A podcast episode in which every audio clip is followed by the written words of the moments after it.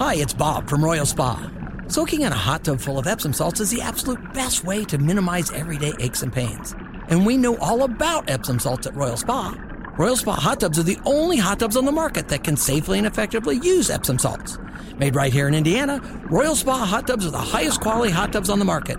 Visit any one of our three Indianapolis locations or visit royalspa.com. Ah, Royal Spa. Hammer and Nigel. Can you believe these characters are weirdos? So let's rock it. My name is Nigel. Tony Kinnett, investigative reporter for the Daily Signal, in for Jason Hammer. Just been informed that uh, Attorney General Todd Rokita will be live in the studio at around 4:30 to talk about what we uh, heard at the top of the hour from Harrison Silcox, this uh, new um, version of the Parents' Bill of Rights. That's right. It's going to be all kinds of fun. I mean, honestly, I love watching the I- I left hope- break into tears when he releases this. Oh man, every time Rokita's on our show, I, I can we already tweet hear. out- I'm, oh man, the Indiana ACLU, I'm sure is firing up their Twitter right now. Go ahead and write it down. Uh, Indiana ACLU is about to tweet. We Same with Planned Parenthood we Indiana. get so many trolls and so many haters, which means he's obviously doing something right. And I like told Hammer, I go, man, we get so much action. We need to have this guy on every week because he's getting us a lot of. a I lot actually, of attention. I actually get a little bit jealous uh, because, see, normally I'm the one who gets all of the hate Yeah, from the do. Indianapolis trolls, and so when someone comes in and, and they hate someone more than me for a few minutes, I I mean, it's like you, you don't knock the king off of the hill, you know? well, I hope the Attorney General doesn't mind that I just cracked my first uh, beer. I, I, was expecting to do this over the phone and not in person, so that'll be a little bit after 4:30 that he's here talking about that. Ron DeSantis switching out campaign managers. He's uh, kind of revamped his campaign a little bit. What do you think? What does this say? Does this mean anything to you, Tony Kinnett? So uh, I, I always give props to a campaign that's willing to switch it up halfway through and someone realizes that it ain't working. I, I do. I, I appreciate when someone is like, look, what we've done is not working. It's actually trying to, tar- to try something different. So you might say that a certain campaign in Indianapolis, like Jefferson Shreve, maybe he should switch up his campaign and try something different. But instead, he's going to just lose the election and try really hard at, at doing so. In the meantime, in the meantime, looking at DeSantis' campaign, I mean, so far he's he's kind of kind of muddled around some issues regarding Trump. He's kind of danced around some certain issues. He hasn't really taken off the gloves in the way that he had with like the Florida media when they would ask him questions and he would really throw some punches. It looks like he might be ready to do so now. Played some audio from his town hall in New Hampshire over the weekend. Really, really went after Trump yesterday. I, I think he needs to do more media. I think he needs to do smaller events where he can shake hands with people. I mean, anybody can hold a giant rally. He, yeah, of course, he attracts large crowds, but I, I think he needs to kind of bring it in a little bit. You know what I mean? Get to know, you know, shake some hands, kiss some babies, and then really there's a way to go after Trump without doing it in a childish manner. And and uh, again, we played some of that audio yesterday um, of him going after Trump. Uh, here are a few more clips. He did an interview. I think it was Meet the Press or his Today Show or something like that recently. Yeah, right. And this is something you talked about earlier. Tried to dance around the question I hate that. Did Donald Trump lose the election?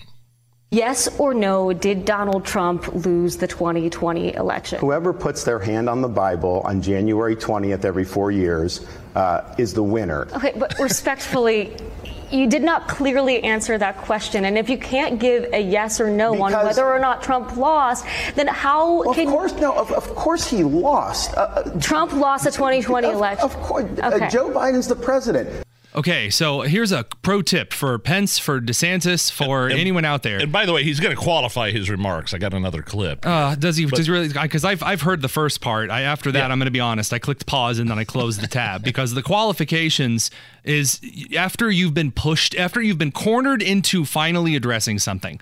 After you've finally been backed into a corner, then the comma comes out, the qualifications come out, and no one's listening to the qualifications. If the first time you're asked something, you answer it honestly, then people are listening to the qualifications. If he or Pence, because remember Pence was like really quiet and awkward for months after the whole Oh, Trump sure. situation. If he would have come out and said, Donald, I, I appreciate you working for you and all this stuff during the last four years. I didn't have the power to do that. Stop it. I would have had a lot more respect for Yeah. what it is. I don't like quiet pussyfooting.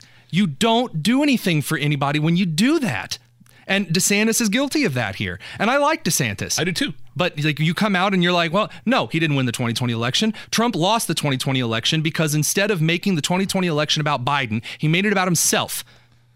I like where, but, but listen. Okay, tell me what you think of this next clip. He's kind of qualifying his remarks because did Trump lose the election? Is the question yes or no? You could say yes, but look, there were some awfully fishy things going on. That's right. There were indeed some shenanigans. The question is, was it enough to Yes. push one over the other? The fact of the matter is, we do not know. I've seen a lot of people come out and push a lot of things. There have been a lot of court cases that were lost. And the reason that it is important for us to qualify these things is because I am still, to this day, waiting for the Trump campaign to tell me if the last election was stolen from them, how on God's green earth are they going to stop the steal in this election? Absolutely. How? Give me, and th- that's all I want. Give me the answer so that I, because that is unknown good point. information onto whether in the primary I vote for Trump or DeSantis. Here's a little bit more from DeSantis on whether or not Trump uh, lost to the election. And I've said this from the very beginning. Uh, when they changed the rules for COVID, I think that was wrong. I think some of those changes were unconstitutional. When they do mass mail ballots, I think that's wrong. I think ballot harvesting is wrong. I think the Zuckerbucks were wrong. I think the fact that the FBI was working with Facebook and these other uh, tech companies to censor the Hunter Biden story uh, was wrong. And so I don't think it was the perfect election. I remember after a lot of the media was saying this is the most secure election in history. How could it be the most secure with those millions of mail ballots going out? I don't have any problem with anything he said there. And by the way, all of the people who are attacking DeSantis and saying that he's always part of the regime and part of the establishment and part of the blah blah blah, the, the regime and the establishment would never ever say that about the 2020 election. Go go to some of the establishment Indiana GOP dudes who are currently in the Indiana GOP and ask them those questions, and they will say all of those things that DeSantis just listed are conspiracy theories.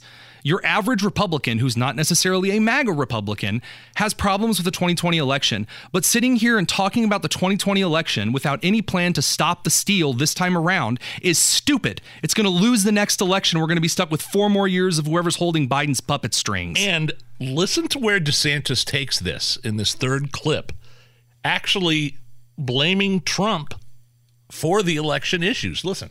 Here's the issue that I think is important for Republican voters to think about. Why did we have all those mail votes?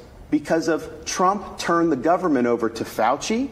They embraced lockdowns. They did the CARES Act, which funded mail in ballots across the country. Donald Trump signed that bill that funded the mail ballots that all the Republicans ha- have been so concerned about. Uh, and also with the censorship of the Hunter Biden. That was Donald Trump's FBI that was working with that. He didn't have control over his own government. How about that strategy? So I actually heard. So first of all, wow. If you are going to, so there's a very interesting dynamic in the beginning that we were going to answer in this GOP primary, which is are are the candidates talking about Biden going to be a better primary candidate, or are the candidates going after the king going to be a better candidate? And the answer so far other than Chris Christie, because no one likes Chris Christie, is that it actually is more effective to swing at the king than it is to go after Joe Biden in the primary. Which, by the way, I was wrong. I thought that it would be best to say Biden's trash and here's where we need to go. That didn't work. DeSantis' strategy on that failed. It's why they're rebooting the campaign. I personally don't think that going after Trump for COVID is the best move. I would hit Trump on one thing and one thing only all of the people you picked to lead the alphabet agencies in your cabinet sucked. They sucked. And he admits it. consistently. He does. Who are you picking for the next time? Well, I don't know. It's whoever compliments me the most. Because that's always what Trump does. That's his weakest point. Foreign policy, awesome. Economic initiatives, flawless. Uh, the, the way that he treated our troops, stellar. The way that he picked people, low tier dumpster garbage. And like the stealing the election thing, I don't see any strategy for him to pick the right people this time.